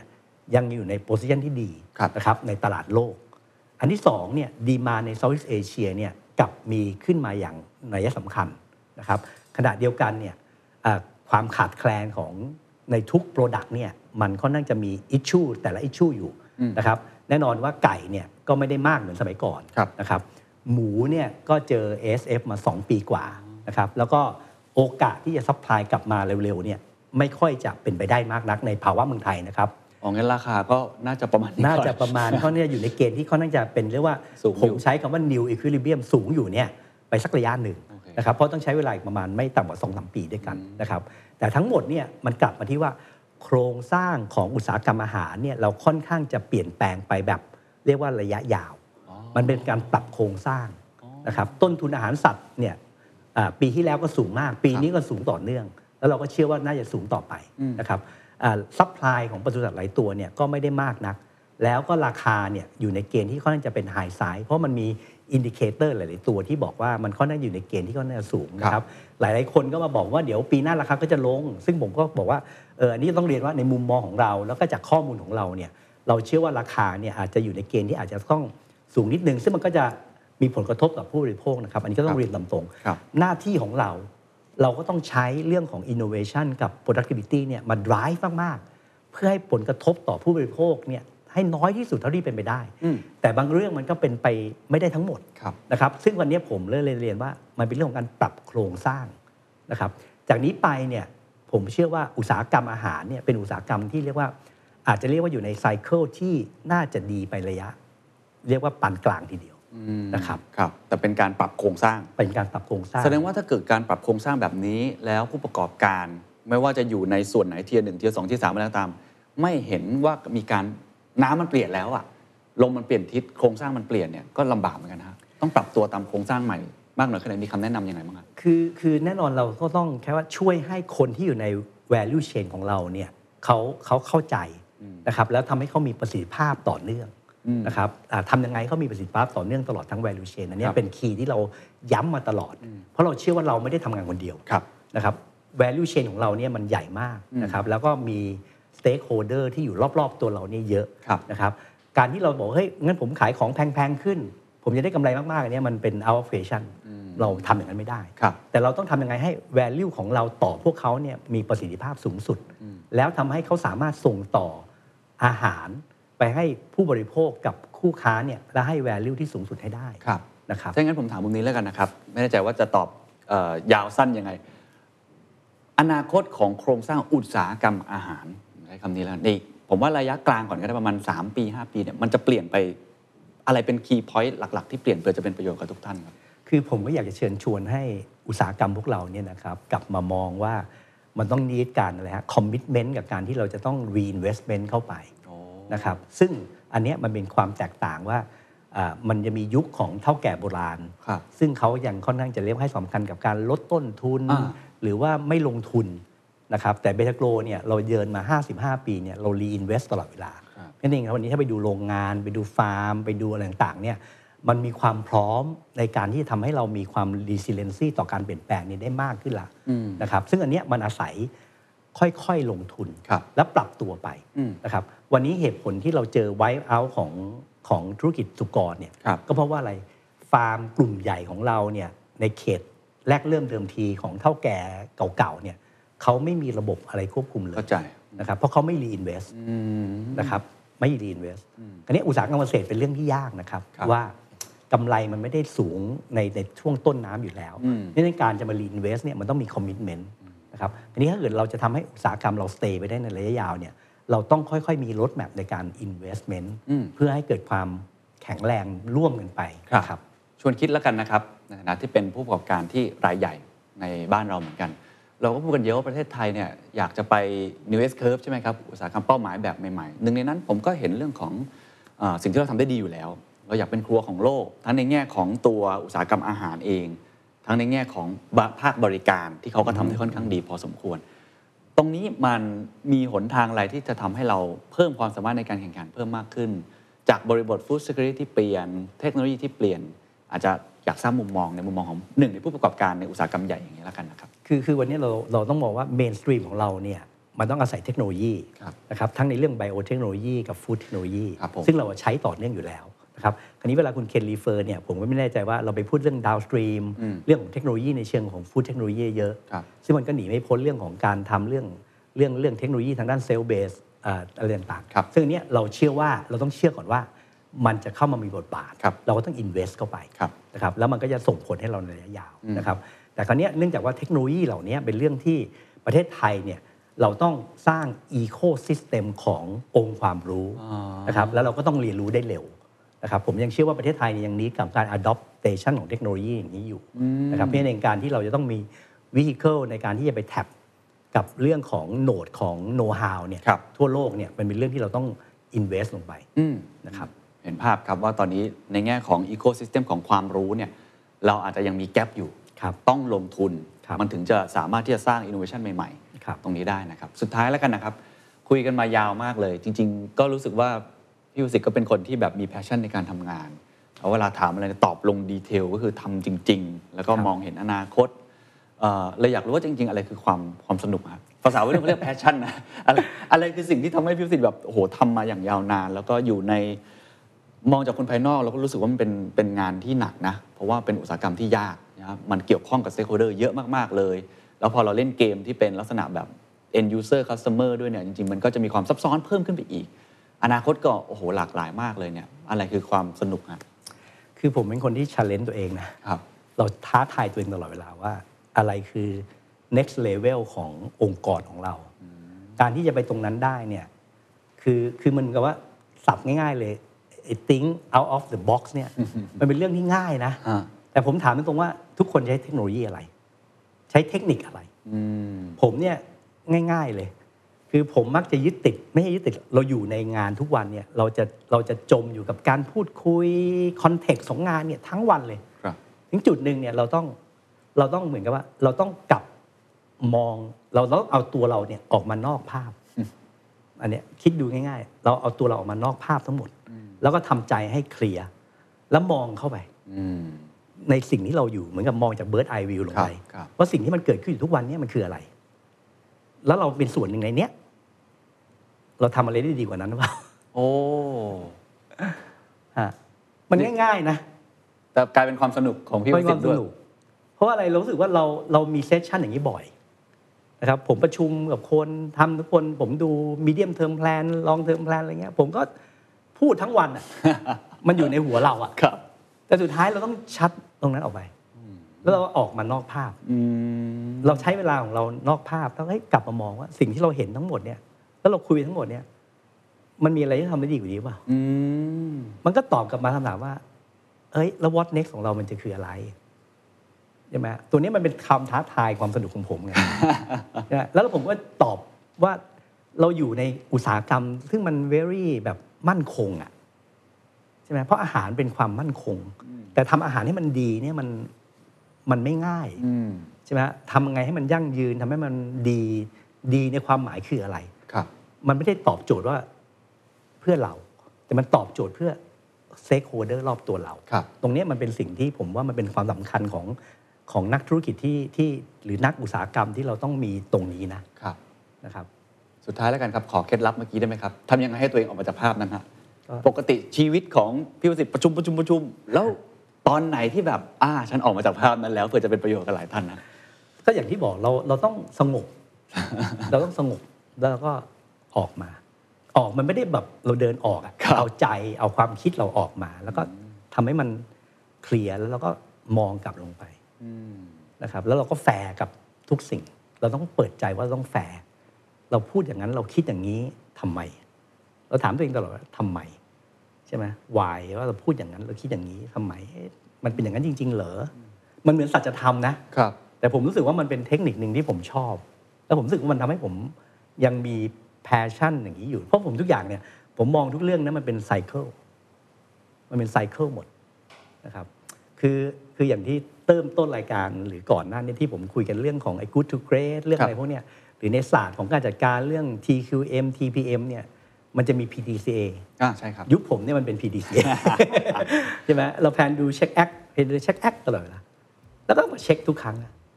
จริงไหมฮะแล้วเช็คมันแปลว่าอะไรอะนอกจาก ศาสตร์มันต้องใช้ข้อมูล ใช้วิธีการ comparison ใช้วิธีการวัด deviation ใช้วิธีการหาความเบี่ยงเบนอะไรมันเป็นศาสตร์หมดจริงนะครับครับแต่ในความเป็นจริงอะมนุษย์มันไม่ได้ต้อง complex ขนาดนั้นหรอกครับใช่ไหมฮะเรา plan ไปแล้วเรา do ไปแล้วเรา act ไปแล้วเราเราก็เช็คตัวเราเองสิอย่าไปท้าให้ใครมาเช็คเช็คตัวเราเองอืมแต่เราต้องแฟร์กับตัวเราเองอืมอันนี้เป็นเรื่องที่ผมเชื่อว่า ทุกคนมีเลเวลอยู่แต่ว่าอาจจะมากน้อยไม่เท่ากัน หรือเราลืมไปหรือเปล่า มันมันเป็นสิ่งที่ผมเชื่อว่า มันไม่ได้ยากเกินกว่าที่เราคิดนะแต่ขอให้เรามีสติ ตัวนี้คือสำคัญครับ ครับโอ้เป็นประโยชน์มากครับกับคำแนะนำสุดท้ายนะครับ วันนี้ขอบคุณมากนะครับ ขอบคุณมากครับ ขอบคุณครับมากครับ And that's the secret sauce. ถ้าคุณชื่นชอบ The Secret Sauce episode นี้นะครับ ก็ฝากแชร์ให้กับเพื่อนๆ คุณต่อด้วยนะครับ และคุณยังสามารถติดตาม The Secret Sauce ได้ใน Spotify, SoundCloud, Apple Podcast, Podbean, YouTube และ Podcast Player ที่คุณใช้อยู่นะครับ และอย่าลืมติดตาม Facebook Fanpage The Secret Sauce เข้ามาติชมเข้ามาพูดคุยกับผมได้เลยนะครับ